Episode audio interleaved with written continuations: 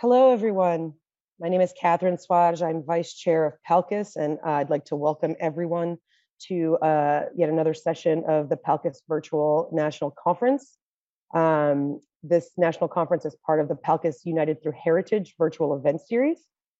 And um, I'd like to start off by uh, introducing our panelists. Uh, and today we have uh, three panelists currently with us.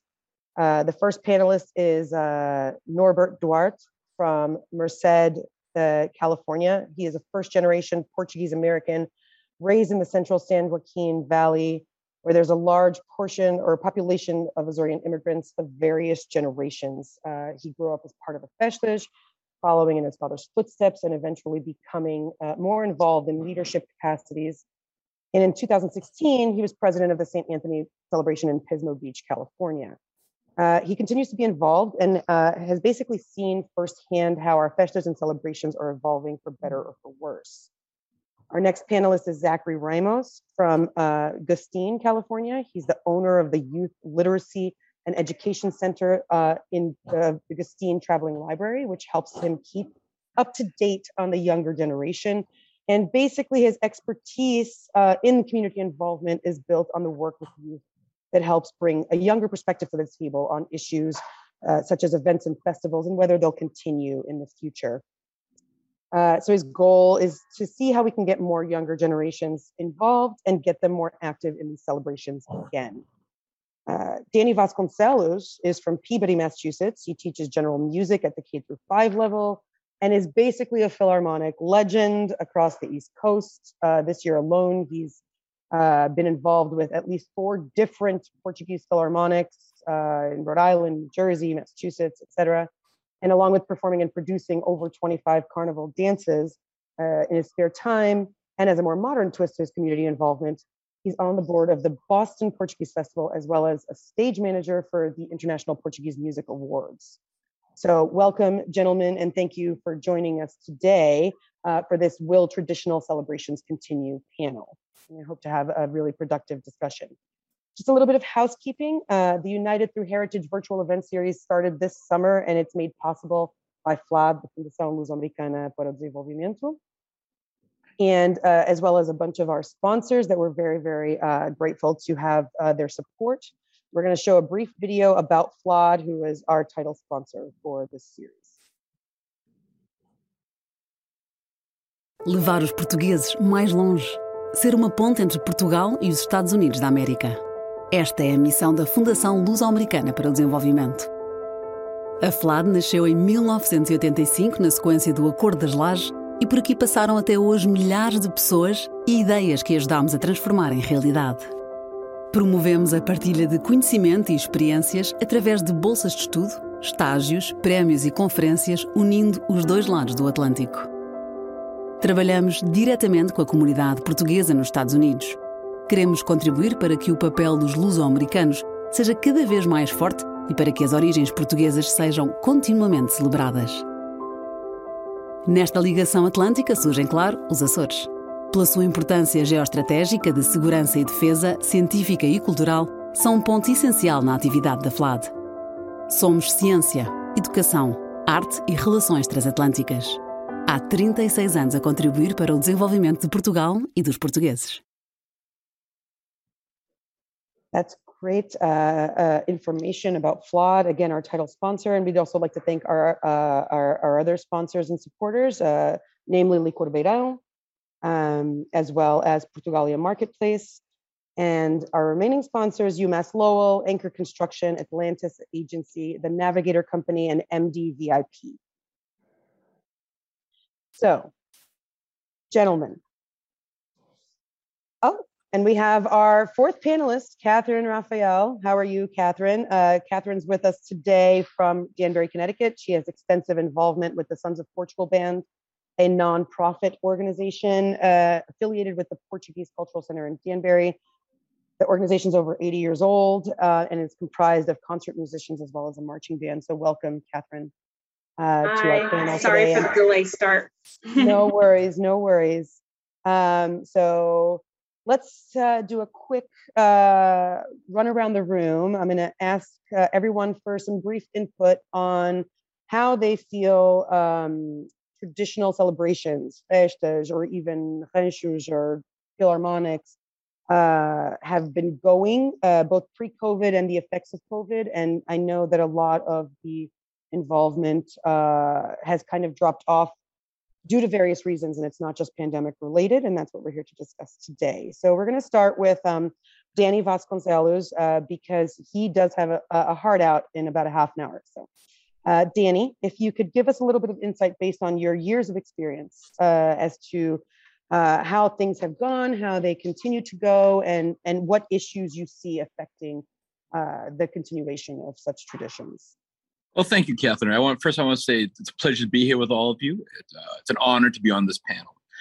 Um, with the Philharmonicas, uh, it's a it's it's a wee bit of a complicated uh, situation with many of the Philharmonicas because of as the time goes by. Um, even pre-COVID, uh, a lot of the feeder programs, the band schools, had ceased to exist for all sorts of different reasons lack of involvement lack of students lack of funding and once that started to happen uh, there was no longer a feeder pool a direct feeding pool feeder pool to the philharmonicas that and as people got older and playing in a in a portuguese band is is is not easy you know it's a big commitment there's a, it's physically uh, strenuous on the body, especially you know on a, a, hot Sunday, marching down the street. It could be pretty tough.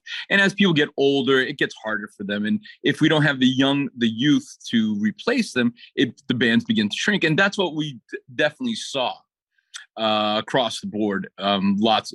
Uh, the majority of bands began began to shrink. Where in the 80s and 90s, you know, it was common to see a band uh, 40, 50, 60 here on the East Coast. Um, nowadays, uh, 25, 30 uh, on any given Sunday. With the coming of the pandemic, uh, we saw a lot of interesting things happen, at least uh, things that I observed. One of the most amazing things I saw uh, was musicians from other bands going in and helping each other. That was amazing. Because prior to that, uh, many for many, many, many years, um, the bands took more of an isolationist uh, view of things. It's either you you played for the love of the jacket, um, but it was your jacket. You didn't go. One musician usually didn't go play with another band. There were some of us, like myself, and a number of uh, a handful of other ones who who kind of thumbed their nose at those old ways and we'd go play with whoever called us especially if you know special events like going to portugal or playing at the kennedy center uh, in washington d.c or doing a tour somewhere or an important concert they'd call some of us uh, to you know reinforce the ranks but during the pandemic uh, post-pandemic or well this last, last summer many musicians many probably a dozen, maybe uh, more, maybe two dozen musicians would uh, jump from band to band, helping out the band, you know, different bands, so that they could at least fulfill the requirement or fulfill their most important job of the year, uh, whether it be a, a procession and a concert or just a concert. And I think that really, at least that really helped a lot of musicians and the bands uh, deal with the COVID and deal with the isolation of the time. I think it was really important, you know, and I think it was a, a great thing that they did. Whether that kind of camaraderie and will continue post COVID, especially when all the bands start up again, that I don't know. But it was, uh, I would like to thank all the musicians who did that. I thought that was absolutely spectacular. So, will the numbers ever increase? To what we saw in the 80s and 90s of bands with 60 and I don't think so. Unless the band schools start up again, then we'll start seeing an increase in uh, musicians. Uh, you know, uh, in, in, my thesis when I wrote it on on the Philharmonicas, uh, the it, it came out that you know the biggest theme uh, on comments was without ed- the education programs, the bands won't grow. So that's uh, you know, that's it for on that side for me. Right. That's. I mean, it's it's interesting because we're just we're here to discuss basically, uh, you know, like a drop off in involvement, which is a large mm-hmm. factor in whether why this question as to whether or mm-hmm. not these things will continue will exist. But um, you know, the the camaraderie that doesn't normally exist. Uh, right or did not pre-pandemic is, is something that came to be, which is actually you know a, a positive factor. Yeah, so that's, that's interesting to note. Are yeah. pretty isolationists. You know, I know in Villafranca there were two uh, bands that literally had their uh there's uh their clubs side by side and they were bitter rivals. Yeah. And if one cro- whole family would get upset, one crossed the street to the other band and woof, things got heated. yeah, yeah. So it's good. It's good to see that at least you know there's some there's some good uh, uh within the community. Just you know mm-hmm. being just a little bit more helpful to one another. Um, so that's an interesting perspective.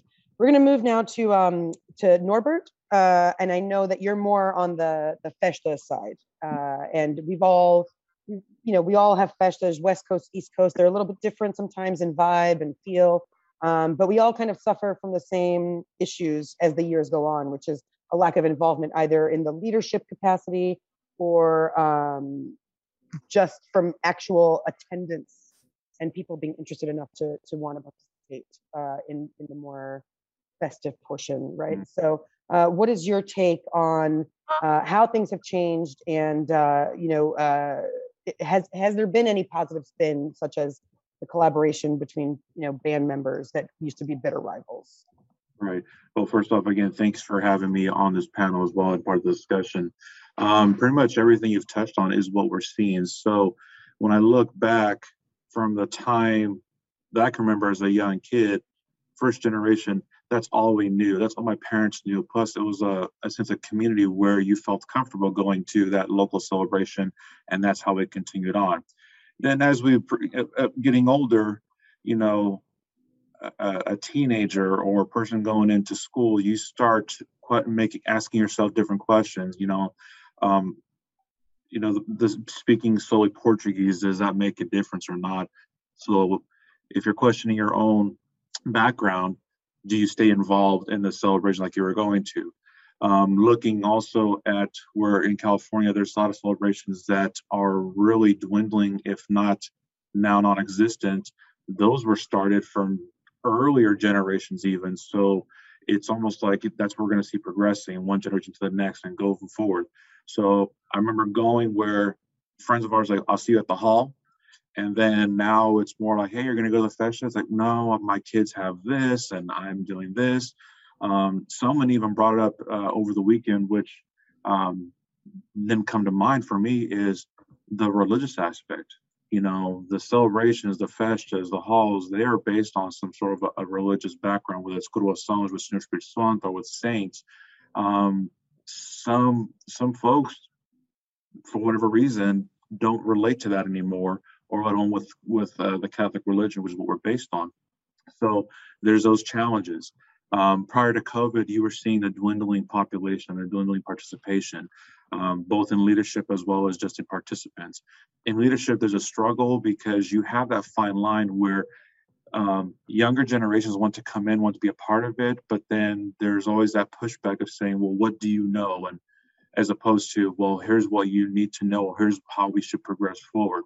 I've also seen where the younger generation comes in, ball, uh, you know, balls of blazing, where this needs to happen now or it's going to end, and then you lose you lose all, all, sort of control. I mean, I even see that where kids, uh, you know, a generation younger than I am, they want to come in. They have great ideas, but they don't want to listen to their, okay, here's how we need to move forward and progress. Then I can hand you the reins and go. You know, it's not always, you know, automatic. Post uh, pre-pandemic, we didn't know what to expect. I mean, pretty much for 2020, there was nothing. There was no festas anywhere across the board. Even earlier this year, um, our festa started in about May, uh, late April, early May, and many still chose not to have the big celebrations. They had more of the, you know, a drive-through sopa pickup or or just a small mass with the immediate committee and the queens participating. Now we're seeing more involvement, but a lot of us we just didn't know what to expect. At my fest in Pismo Beach, we were thought, well, do we plan for what it was before, or do we scale back, or do we just go in blind and uh, see what happens, and which what we end up doing. And yeah, we had lower participation because there's still a lot of folks where they probably had a fear of going out still. Um, didn't want to be a part of a large a large group in a, in a small environment, if you would, um, or maybe they just saw it as like, okay, that's it, you know, I'm not coming back. But it's it's still early to tell on that. Um, in fact, this coming weekend is going to be the last fest of the year, and um, you know, there's a lot of participation expected, but we'll see how that progresses into 2022. So. Interesting. It's interesting that you know uh, we speak about that there's a lack of involvement, but there's always that one that one facet, which is you know along the years, whether it be 30 years ago or three years ago, there's always there's always some people that want to get involved, be they right. the youth or even just new people who have moved to the area, and um, sometimes the cliquish aspect of uh, the the the leadership uh, sometimes prevents people from it, it turns them off, right? Uh, so yeah, that we've it, always done it that way. Kind of it turns mentality. them off, and also too, we uh, you know there's a lot of a lot of things going on. So when I was a kid, there was no Pee Wee baseballs, there was no Pop Warner, there was no football. You know, it was pretty much you went to school, you went to your farm to work, or if there was involvement in school, usually it was like a band or a sport, but it was limited. Now there's so much going on. And part of it sometimes is it's a balancing act where like here in the on the west coast we our celebrations we have young ladies that represent as queens for the celebrations a lot of them won't participate because they can commit to the involvement that's required because well i have track or i'm going to college or um, you know i just don't want to because my mom's making me do it that kind of thing um, say with the younger guys where you know oh i can come in today on sunday but then i can't help on monday to to clean up. And then on the older generations some of us having a hard time trying like okay well maybe we should balance it out. Hey can you help on this date? All right then we can do this on that date you know break it up. But it's it's a learning curve. I mean even when i came on um, for my uh, being president it was simple things like why aren't we on social media why don't we take credit cards? You know why aren't we going into the business community of, of pismo beach and saying hi you guys hike up your hotel rates by 75% because of us so help us out here you know we'll keep we'll, we'll scratch our backs we're going to scratch yours. So it's little things like that. Yeah. Yeah that's it's it's quite interesting the whole you know unwillingness to change. Sometimes it's not just like a lack of people but sometimes it's literally an unwillingness to change or move with the times. Right. Um, we're going to move now to uh, to zachary because you have a, a, yet another different perspective uh, given your involvement uh, with the traveling library and things of that nature uh, in Gustine. Uh, so if you want to maybe just give us a little bit of your perspective as to what has changed, because I, I know that you have the traveling library, but then you're also um, you're also speaking from a perspective of you know having young family members that you would like to maintain involved and interested in these traditional celebrations. So, oh, you're on mute. You're on mute. 19 months later. I I do that at least three times a week. Don't worry about it. It's fine. Thank you for telling me that. I completely forgotten that I had I have something buzzing in the background, so that's why I had it. Um, we have so running the traveling library here in Gustine the past five years now. Every time the festa comes in, we try the team and I try to get very involved with the youth on trying to promote. Again, we're an education organization, try to help out with getting the kids that come in, even if they're coming in from afar. Just information on things that can help them out education wise or giving them books and in the meantime, while doing that, we also get to talk to the parents and talk to the kids about the importance of the festas, the importance of the, uh, the ceremonies and the events. And it's always been a great experience to see everybody come in because growing up as a kid, this is one of the the festa was one of my favorite things to go to with my father, and he really helped instill in me why it's great to come out and see everything, listen to the singers, uh, join in on the walks, going to church, and pretty much it's thanks to him that I felt very involved, incorporated in what was going on. But one of the things that I've noticed over the years, especially even before COVID, was that we had a, a slight, de- well, not a slight, but a major decline in youth involvement because I know that was mentioned before in a previous conversation we all had before this uh, today is that some of the things that kind of fall into play is there's cliques, there's organizations that kind of don't want the younger ones to come in because they're afraid that they're going to want to shift everything another direction.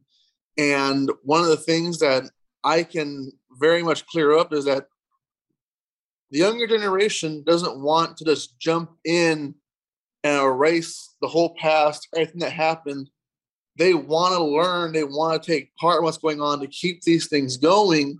It's just this fear on a large scale level across the country is that, oh, I saw something on Fox or CNN that these kids are trying to change things. One of the biggest things that I hear, especially I sit on uh, the school board here in Gustine, is that I have parents come up to me saying how they're worried that kids are trying to change things all over. And the real case is that if these organizations in the Portuguese community were willing to open the door or lay extend a hand, these kids they notice are just wanting to help keep things going. Another issue that I've noticed with being a part of everything locally here is that when I was a kid, there was so many different things for everybody. We had rides, we had uh, games for everyone to participate in. It was a big family event, the Festa. But over the years, we've had a decline in activities or things to keep everybody at it after the main parts of the ceremonies were completed. Everybody would go home and eat with their families and then not come back until later. When I was a kid, there were so many things to keep you there all day. I would be there from in the morning for the cow parade to at night watching the singers and the dancers perform to now all that's really left is the kids come with their parents, the teens come with their parents, and after everything's done, they go home with their friends and they don't come back until the bullfights. And that's just a common thing that's going on. If I'm 17 to 20 to 20, I'm not going to stay just to watch my uncles drink. It's that's the only thing that's really left now for us to do. I know that there'd be a friend of mine, he'd be hanging out with us, we'd be eating sopas, and he'd get a call saying, Oh, it's time for you to come back. Not because anything had happened, but oh, you have to come back because you have to pick up Uncle Manuel and Uncle John because it's time to go home. It's but I'm hoping that with all of us coming together and how everybody else said, they thank you for having this because with all of us being here, hopefully we can all come together to work on getting these events and ceremonies even bigger and better and getting the youth more involved as well. Because again, once the older generation has gone, if we don't educate people my age and younger, how are we going to be able to know what these traditions mean? What are we to, how are we going to know how to keep these things going if we're not passed on the information from the older generation? So hopefully, with all of us being here, we can get this going. And thank you again for having me a part of this.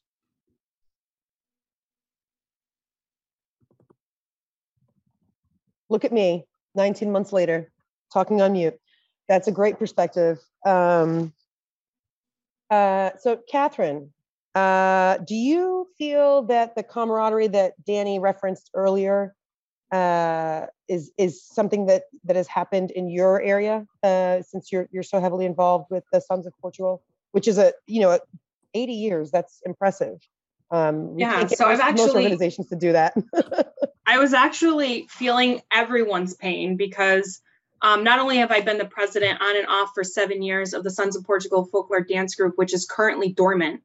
Um, I have also been the president of the Portuguese Cultural Center, which is one of the largest Portuguese cultural centers in the area in the Northeast, I would like to imagine, actually, with um, over 600 members annually. And there's a marching band, there's a soccer team, there's a hall for rentals, a bar for games, a, um, a like I said, a folklore dance group. We actually have four folklore dance groups in town.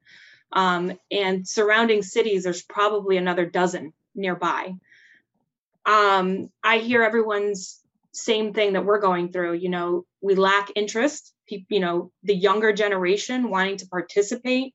We lack leadership. It's a struggle to find someone to come and step forward. The reason why my dance group is dormant because I wanted to get married and have kids, and I needed a break after, you know, I've been in the group since I was five years old.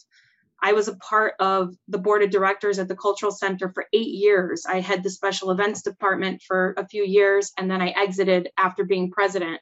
So you can imagine that was probably the burnout, so to speak. Um, when you're involved at that level, you're just done and you need a break. Um, I then picked up the folklore dance group from a, a, member who had passed away, made a promise to keep the group going. Um, and then I needed a break and I had no one to pass the torch to. So that's a common theme I hear of everyone um, not not having anybody to want to step up and take over. And I try, you know, I was in my 20s when I first started any leadership role. And I hear Zachary's point too. It's hard to get people my age to look at you and be like, you're doing what? You're like, why are you burdening yourself? Like, just go to the party like everyone else. Um, I started to in my last couple years of involvement to try to bring it back old school because sometimes when you overcomplicate things, it makes it overwhelming for people to want to get involved. And you hear a lot of the old schoolers, and I talked to a lot of people who had been a part of it when they were in their 20s, and some of them were 90 years old. And you talk to them, and the things that had gotten lost was like dancing, you know, like they would meet their dates at the dances that they'd have. So having more of those, or um, the folklore dance group and the marching bands, a lot of them lacked education, people just taking the time to teach them. So I started hosting, you know, before shoot practice, we started having let's learn how to step, let's learn the beat, let's learn how to play an instrument. Um, the only area I haven't really been involved in is the marching bands. I did try to help when I was president, try to connect the president with like local schools and trying to find, you know, people already in marching bands that didn't realize maybe they could be a part of the Portuguese marching band. But honestly, it's a well-oiled machine here in Danbury, and the leadership in that band seem to keep it going despite COVID and all of the things um, that are affecting everyone else. I think that we need unity. Um, I think that one thing that I have lacked or needed in the previous years of experience is a go-to an education fund so to speak you know? Um, when i took over the group i had to do so much homework. I had to talk to previous leaders and dance um, instructors and go what are these outfits? Um, where do they come from? We are the sons of portugal so we represent north to south. It was like a history lesson. And then i was like i don't want anybody to ever have to go through this again. And i started taking notes and i wrote down you know, uh, this is where this outfit comes from with a photograph, but it takes a lot of time. And one of the biggest reasons why I stepped away for so many years was time and money. So once you start getting involved, um, it really takes a lot of time out of your personal life. And it takes a lot of t- money because you have to attend these festivals and it's a nonprofit. So you have to pay your way. You make sure you attend all the functions that you're hosting. Um, then you got to buy dresses and do your hair and do all, all the things involved, right? Um, and when you, as far as the dance group goes, when you plan functions or you go to attend other functions, you have to get a bus. You have to make sure all the minors have their parents coming with them. It's a huge feat, you know, it's a huge undertaking. Um, I was hoping that there used to be, and I don't recall who hosted it or helped provide the information. There should be like a location where we can all go and go, I need an accordion player. Who out there plays the accordion and is in my region? Um, you know, who wants to be a part of the rancho and doesn't realize we need guys? We need men. We always need guys. the dance groups are lacking men. I don't know what the issue is. Um, sometimes it's a popularity thing. If I can get one guy in the door, he brings a bunch of friends. Um, but our our issue has been instruments, like getting somebody to play instruments and keeping people interested, taking them places. In other words, you know, attending parades and having a goal. Like, what are we practicing for in the end? Um, and then the other thing is education, you know, just documenting history and being able to have access to these are all the issues in our area. Why don't we all, you know, help each other out? We'll do a folklore festival or have a, a day where we can teach each other how to do something. Uh, sounds that's yeah. I uh, I'll I'll very briefly get into um, how you and I are kind of connected in the same ways. Uh, but I'm gonna I'm gonna toss it over to Danny because I know he has a heart out and I just wanted to get a very quick uh, perspective from you as to bullet pointed ideas as to how to fix issues that are currently occurring with regards to lack of involvement. Some, um, first of all, education, number one. You know, we we got we have to build these feeder programs, mm-hmm. uh, the youth involved. Um, also another another thing that we really need to see is we have to look at what the goal of the organization is um, i was in a very interesting conversation not too long ago where um where you know uh, one of the local clubs uh you know spent a lot of you know they they open all the time and and you know now they, and they were open all the time and they weren't making any any money mm-hmm. you know and then uh they now open for their events and for hall rentals. Sí. Uh-huh. They are, and they're making a profit. You know, they're very they're solvent. Um, so, but you know, in my mind, I'm like, you're absolutely you're you're making money, but are you making a difference? You know, is is this a you know is it a uh, is it a, a, social club or is it now a business you know and and i'm not a business person so i you know many times i, I stay out of out of the, that realm because i'm not a businessman. I'm a musician you know and, and an educator. You know so that that you know we have to see what the goal is. Also like especially in the philharmonicas and i imagine in the countries any of the uh, performing groups education we got to create feeder programs to get the young to get students involved. It doesn't matter what the age of the student is. You know, we always keep on going back to the youth, the youth, youth. Yes, yes. Hopefully, you know, we, we want to go to the youth, but sometimes older people, adults, might want to learn too. You know, we got to, eh, you know, we got to eh, attract students through these education programs you know to help this a third part and this is this is where things get really complicated is language we have to preserve the language. I, I'm listen. I'm not a wonderful Portuguese speaker. I'll be the first one to. I get by. I have a very Açorian accent. Uh, I sound like I just came off the farm in Graciosa. It really boils through. But whatever the dialect is, and how good or how bad your pronunciations are, you got to push the language. The language is what unifies us. You know, and, and uh, João Caixinha, who's the head of uh, literature uh, in this area, you know, and he he really works really hard to to get that across. You know, uh, you know, some some sometimes the events I've been to where it's very language based, uh, especially with the academics, you know, some of that stuff is is not the best. It's not sorry, it's really good, but it's it's hard for young people who have limited language skills in Portuguese to enjoy it. So, you know, sometimes those that's tough too. But yeah, language, preserving the language, education, and what is the goal of the organization. Those are the three things I would say we need really need to be figured out, need to be thought thoroughly through, and need to improve. You know, if those are my if I would say those three bullet points, and I imagine that could work across the festas, that can work across uh, the Ranchos, the Philharmonicas, um, and many of the, and you know the DESs and all and all those things. Like, why are we doing this? What is our purpose? All right, I I love you, everyone. I love everyone. Thank you so much. I have to Thank go because I, there's going to be a first grade teacher who's going to be very angry with me because I'm already late. all right, everyone. Thank you so much. You thank all have you. a wonderful day. Um dia, Deus, obrigado. Yes. Yeah. Thank you, Danny, for joining us. Um, yeah, that's a that's a good perspective, and I think I I, I do kind of agree with um, uh, those those those three things being very very important. Uh, just a, a two sentence sidebar. I was a female vice president of a cultural organization in my early twenties after years and years of my father being involved, right? And um, I had I'd said this previously in a in a in a prep session where. Uh, the whole older generation not really taking the younger generation seriously because we're just always seen as kids, independent of how old we are. I totally get that perspective because I was always Snow Vitor's daughter, um, right? And it was like, oh, you're that's nice, that's nice. You're you're vice president. Like it's not. I was also director of a, a, a now defunct uh, folklore group, Rancho Folclórico, the only Azorean uh, one in the tri-state area, and so it's a it's quite a shame.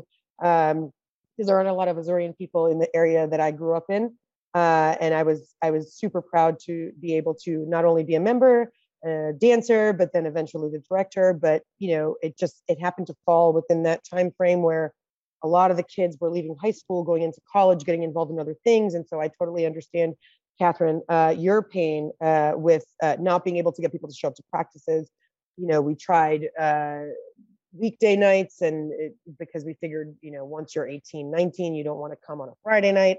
Um, and neither seemed to work. And then to your point, you have to take, you know, time off of part-time jobs on the weekends when you're in school. And the only time you can work is the weekends to go do performances in, you know, Massachusetts or Canada or wherever so I totally I feel your pain uh, with that, and um, Norbert and Zachary, I totally feel your pain with the whole involvement as a younger person, uh, or I felt it because I'm no longer I'm no longer part of that younger that younger group, but um, I feel your pain with the whole older generation.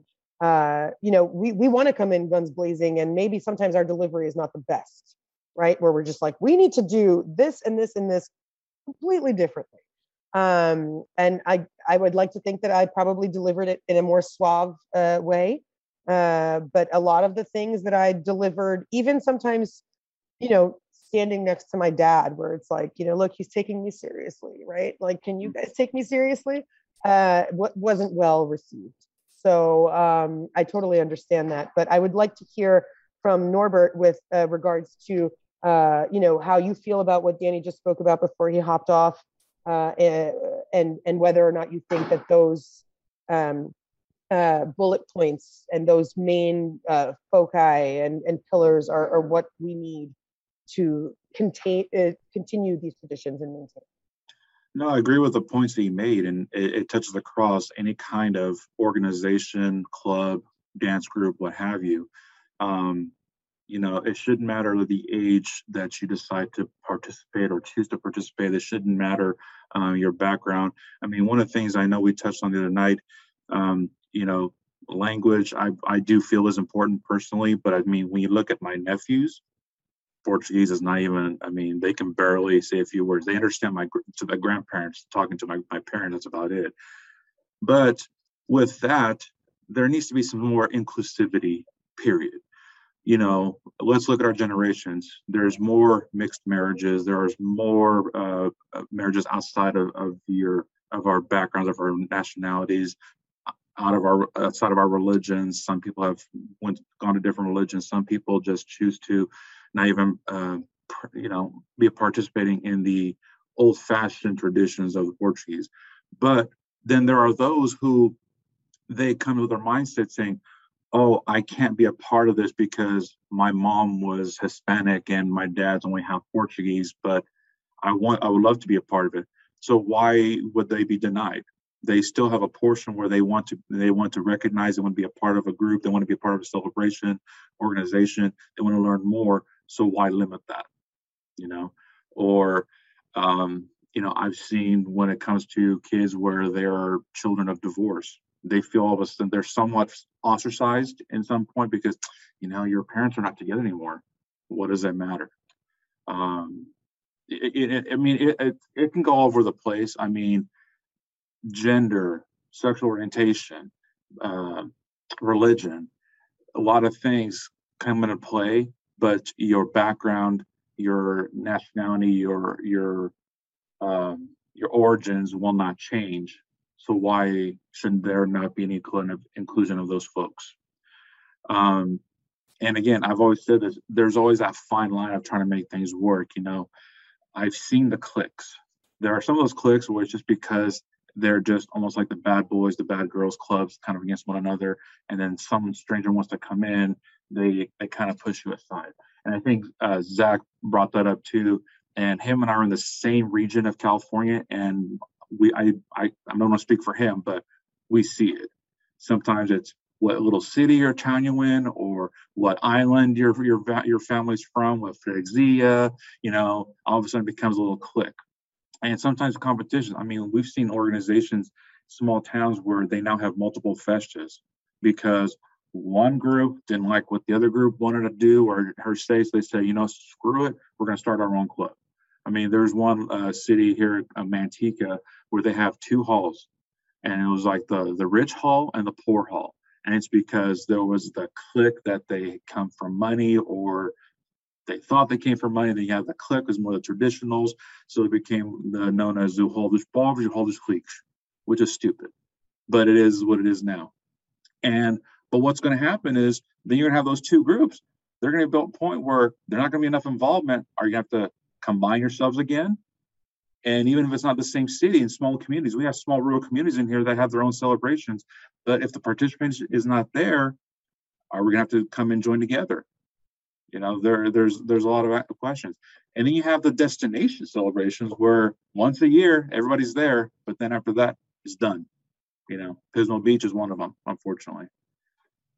Yeah, no, I totally, I totally understand that. Um, we have a couple of questions. Um, so, are there any examples of when a hall or a group or a philharmonic embraced young people into their organization, be it for in a general sense um, or for a specific initiative? Um, and I'm curious to know if either of the three of you, any of the three of you, have an example of this where it worked out and where their suggestions actually worked out for the better. Actually, uh, I want to say that there's one one perfect example of this is Palcus itself.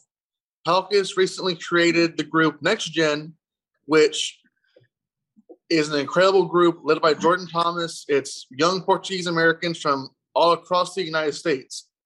And every time I get an update from Jordan or I see someone mention something in our Slack feed, it's, oh, have you heard of this singer? What's your favorite sports team? What's what island are you from? All of us coming together to for one cause, one same cause. We're all Portuguese. We're all sharing the love of our background, of our history. That's one way an organization came together, created something for the younger generation to connect with, and it's a great, great thing to utilize for us to be able to use to help out with getting more people involved. If we get these younger, oops, sorry, my thing is kind of there. We are, okay. By utilizing next gen, Palcus has just opened up a whole new field of holding more conferences for these kids to learn about what's going on in their area by teaching these people on this by teaching the next gen members about the traditions the history of the groups they can then themselves go in and share with their classmates or their community members on oh hey i'm a part of this great group. Why don't you join? Because there's no issues. Everyone's together. It's very inclusive. It doesn't matter what race, sex, as long as you're Portuguese, it doesn't matter what race, sex, age. You are just a person that's a Portuguese American. Join us, celebrate with us, and we're more than happy to share our history and our love for our culture. So that's just one great example of an organization coming in and making something for the younger generation. Okay, so I swear that this wasn't paid advertisement for Palcus, despite this being Palcus webinar. But thank you, Zachary. Uh, yeah, we're we're quite excited about the the the new involvement uh, based on the Next Gen uh, Academy, uh, run by our director Jordan, who is currently in Connecticut. So, um, Catherine, I did have a question for you. Do you specifically have any advice for the older and younger generation? This is a trick question. I struggle with this. Um, ha- like I said, having led the group for so many years and trying to keep it going. The only thing I can try to tell people who want to get younger and older, even college age students involved or back into these types of environments, whether it be through the band or the dance group, um, even through these peer leadership groups, um, peer pressure is powerful. So if you can get one or two person on board and educate them and get them involved, it's contagious.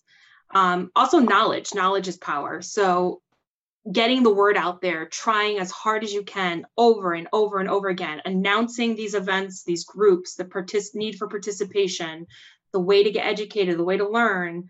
Um, hey, there's band practice, join us, it's free.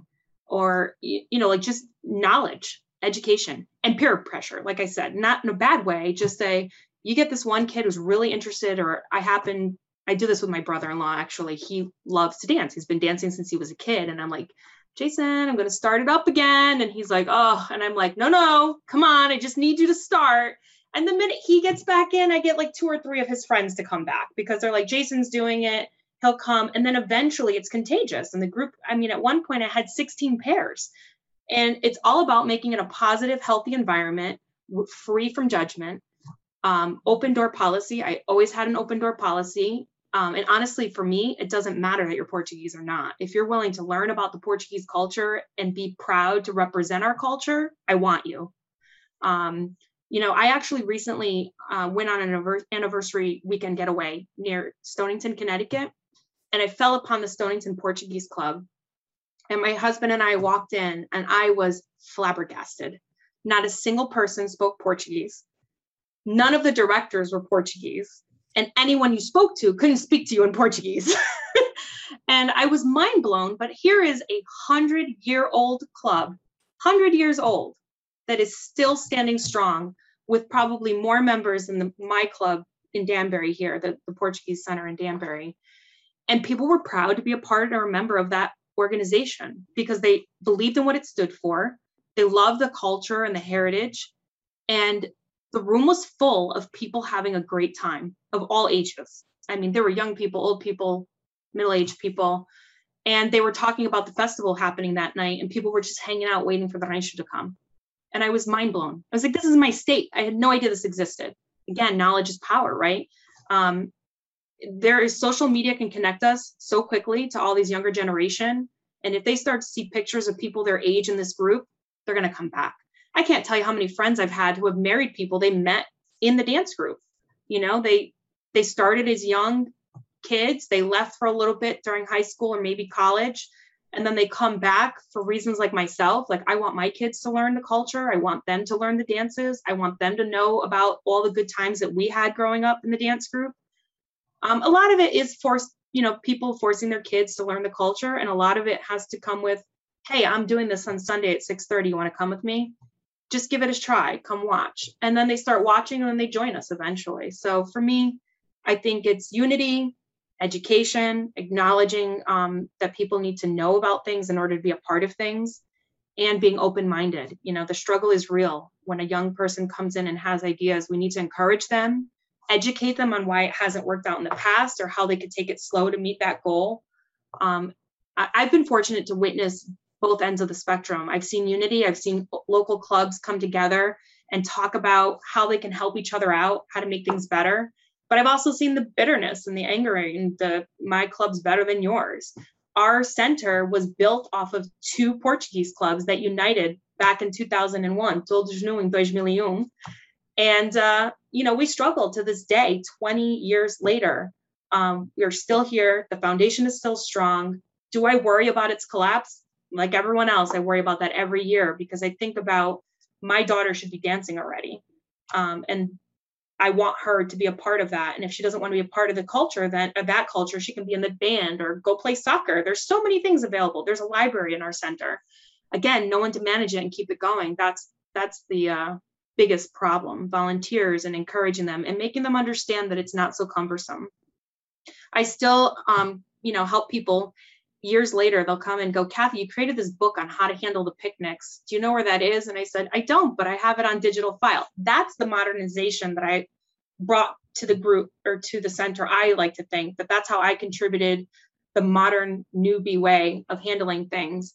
But i was very receptive and and have to be receptive to the old school mentality too. They'd say you know the kids don't have anything like um, norbert saying the kids don't have anything or zachary as well to to keep them there during after mass and lunch what is there to keep people there until the dance starts at night?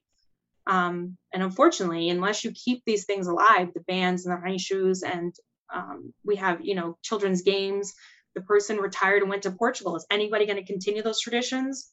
Um, and they probably would if we just had somebody to say i'll teach you. I'll show you where all the stuff is. Let me educate you. Make it easier.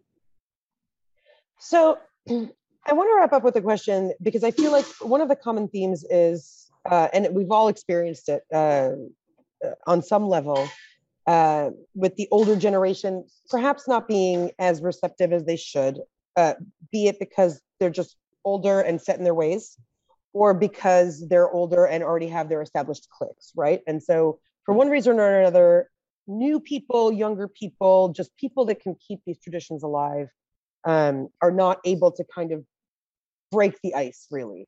Um, I know for me, in my experience, part of the reason why I wasn't able to break the ice, be it because it was this is how we've always done it, or you're just young and you're a woman, um, was because I didn't feel at the age that I was, which was in my early to mid 20s, um, and and having had uh, familial history uh, of involvement where everybody kind of just saw me as an attachment of or an extension of my my parents, right?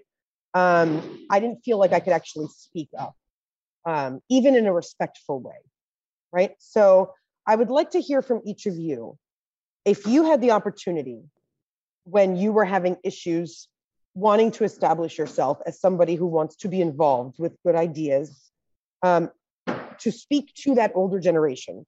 You know, a, a table with five, I'm assuming and stereotyping old Portuguese men who have been at the head of a festa, at the head of a folklore group, at the head of, you know, uh, some sort of like uh, nonprofit organization or even just five old men that started a new initiative that was awesome, but God forbid a younger person wanted to come in and also be involved. What would you say to them and how would you approach them, um, knowing what you know today and based on your past involvement? So we're going to start this off with Norbert. Um, and and I would love to hear your perspective because I think about this all the time, and I still to this day haven't quite figured out how to even really be comfortable right? Uh, trying yeah, to be res- respectfully presenting my point of view. So. Yeah, and I'm one of those where I like to say I, I tend to attract old souls. For some reason, I can have a conversation with an older person easily, no problem. And I think a lot of it has to do is I was always close to my grandparents and and and understanding traditions and, and I was always inquisitive.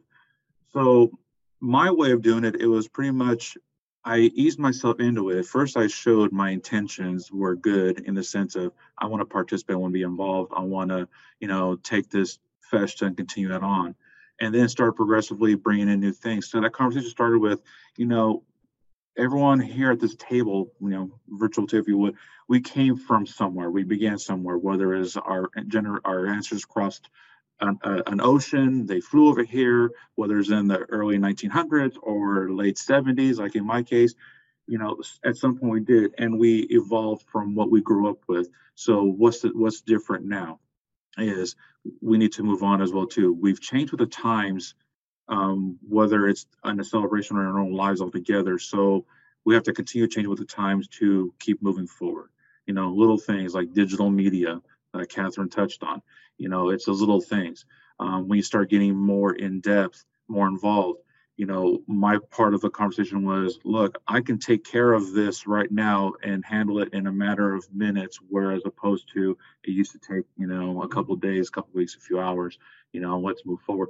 So we start taking on some of these initiatives, almost like showing, okay, here's what I can bring to the table, here's what we can do, and here's kind of how we can progress forward is what makes a difference. And, and I still am, am said that come in, help, be a part of it, but also understand, know the history, learn from those folks. You know, pick that brain from that older person that maybe has that recipe for flauta in their head. You know, and then maybe write it down and continue it on. Pick the brain from that person who's make those tremoços that you may never make again because once they're gone, they, they have it in there. Just be understanding and understand that sometimes you can't teach a dog, old dog new tricks, but you have to really try and and then you can. Um, so it, it's gonna it's gonna be ever everlasting, ever going, and those conversations are going to continue. And unfortunately, sometimes it's after someone has stepped back, or we've seen in Pismo Beach when people have passed away unexpectedly. That's when we want to try to jump in there, and we want to try to you know get the conversation going before that happens. So. Great, that's awesome. Um, so I know Zachary, you're you're I, I, hate to say like if you could go back to when you were young, because you're you're clearly the youngest one on this panel, but um, if you could go back to a, a time where you felt as though you weren't able to speak as openly and as freely because the people you were speaking to were institutionalized, right, and older.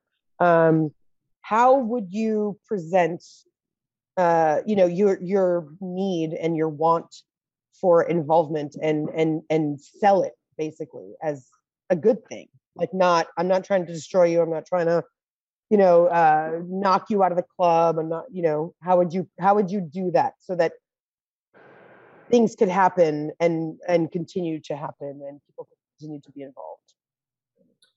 So one of the things that growing up, thankfully, my dad and my uncles and y'all instilled in me is the whole if you see something, do something. And even if you're not going to have support in the beginning, don't let that discourage you. Try, and then once you've done it, showcase that it can be done. One of the things that I always tell people when they come in to the high, to the high school students is if you can think of something and you want to present it, get your friends involved. Get build a community, build a support group. That way, when it's time to present what you're wanting to get done, one of the things that I see is that when it's just one person going before a group of older people, that older crowd kind of already dismisses the idea. Some do already because it's just one person. And that can kind of hurt that one person's idea of, oh, well, they're already prejudging. I'm just one person. What can I do? Well, one person can start a big change and get others to follow.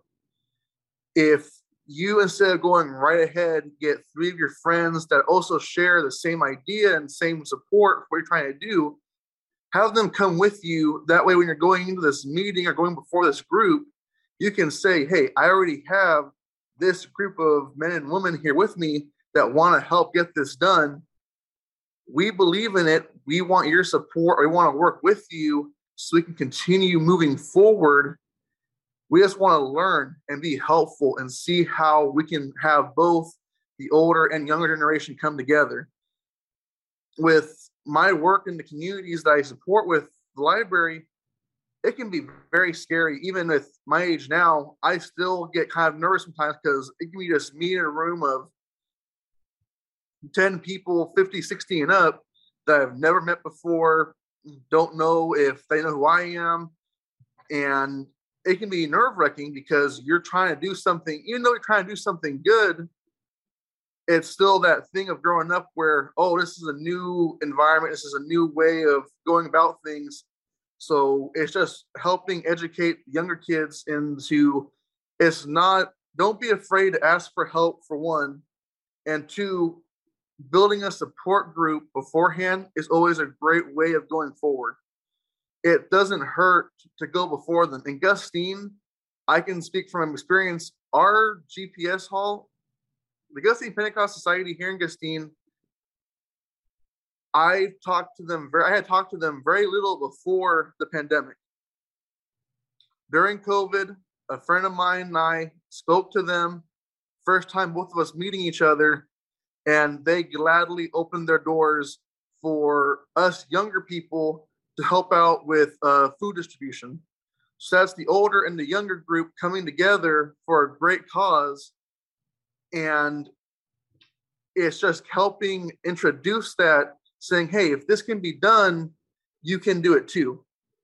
It's just having to help them get over that fear of just because they're older than you doesn't mean they're going to automatically assume you don't know anything, but also helping teach the old generation that we're not all the same. We're not trying to take and grab and steal away from them what they've been working on for so many years.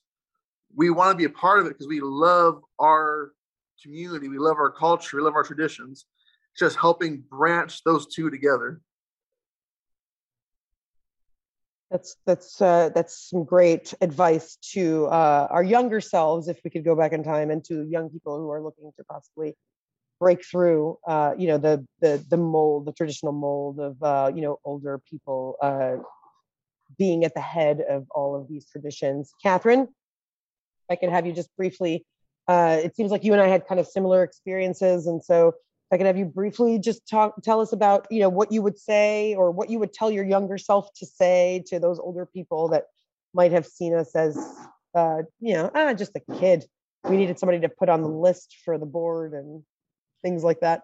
So I was fortunate to have a good mentor. Um, I had a couple of good mentors in the Portuguese community who really believe in the Portuguese community. One of them has since passed, who just always encouraged me and pushed me to not disregard everyone's concerns, but to realize that you're in the positions of power, so to speak. You've chosen to head this group that no one else has chosen to head, or no one volunteered to run the special events committee. Nobody stepped up to be the president of the group. You're going to hear negative thoughts. You're going to hear negative vibes. Connect yourself and ally yourself with somebody who had a positive experience so that they can encourage you and keep you on the right track. One of the things that was helpful to me um, whenever I and I'm first, fe- well, I was the second female president who took over the first female president's position of the club. So I met many men who were against a woman being in charge of a Portuguese mentality, uh, Portuguese based upbringing, right? When you grew up, mostly men were ahead of the organization. Mostly men were in the board of directors. Mostly men ran these organizations, the ratios and the bands. It was all men. So I was already meeting resistance because not only was I a woman coming in, I was a young woman coming in who had no experience in their head. So one of the best pieces of advice I ever had when I met someone with friction was invite those people in. If they have that much conflict or that passionate about a topic, bring them in on your meetings, let their voices be heard, take into consideration some of the concerns or things that they're bringing to light. And that will actually help you get that enemy as an ally. Um, in many of my situations where I whether I moved the party tent from the parking lot to the grass or the grass to the parking lot. I went from a 10 by 20 tent to a 20 by 30 tent. I met resistance everywhere. Anything I did, um, even with the dance group, it was like, I will get you guys to Florida if we can get through these three performances or I can get, you know, eight pairs. The people showed up, I had to deliver. You know, I had to make it happen. And by making it happen, I was at 16 pairs by the time we went to Florida um, you know you need to give them something to reach for. You need a positive vibe positive energy. You also need a positive mentor. Um, and the best way i can advise anyone that was my age coming in or wanting to get involved you're always going to meet people who want to take you down. Um, there are always people who want to point out the flaws in you and not the positive. That's life. Um, and anything that you do you're always going to have the bad guy come and go and you're not good enough and you're not going to be able to accomplish this. And the only advice I can give those people is remember why you chose to get involved. Um, remember that passion you had when you first got involved and don't lose sight of that. You know, my goal is to start the group back up next year. Everyone laughs at me. Um, but I want my kids to learn the tradition and learn the steps. So if it's just the three of us in the dance room come February 2020, I'll be there. And I'm going to do everything I can to put out that positive vibe. Come join me, have a great time, here's how you can join. Um, here's memories of things that we've done in the past and how we can be there again. And hopefully people will follow. That's that's quite encouraging. It's also a testament to how um, how time has kind of stopped because you referenced february 2020 um, so literally we've lost two years with the pandemic. More. yeah yeah. So um, i think this has been a very uh, productive conversation. I hope that uh, you, our panelists, uh, feel the same way. I want to thank you guys for participating. Um, I also want to thank everybody uh, who is watching us live on Facebook for now for watching. If you felt that this um, webinar uh, was useful and informative, uh, I ask that you uh, check out the entire series of webinars. they'll all be posted on Facebook, podcast channel, YouTube, uh, and, you know, Palcus is a nonprofit. So uh, your support as members uh, will help us uh, continue to do what we do. Uh, and membership starts at just $50 a year. So uh, join Palcus if you're not already a member and you're watching and you think this was great. And thank you to our panelists. And I hope that we can meet again and, and, and have more discussions about how to continue the Portuguese traditions and cultures. Thank you, everybody. Yes, thank you very much. Thank, thank you. you for having us.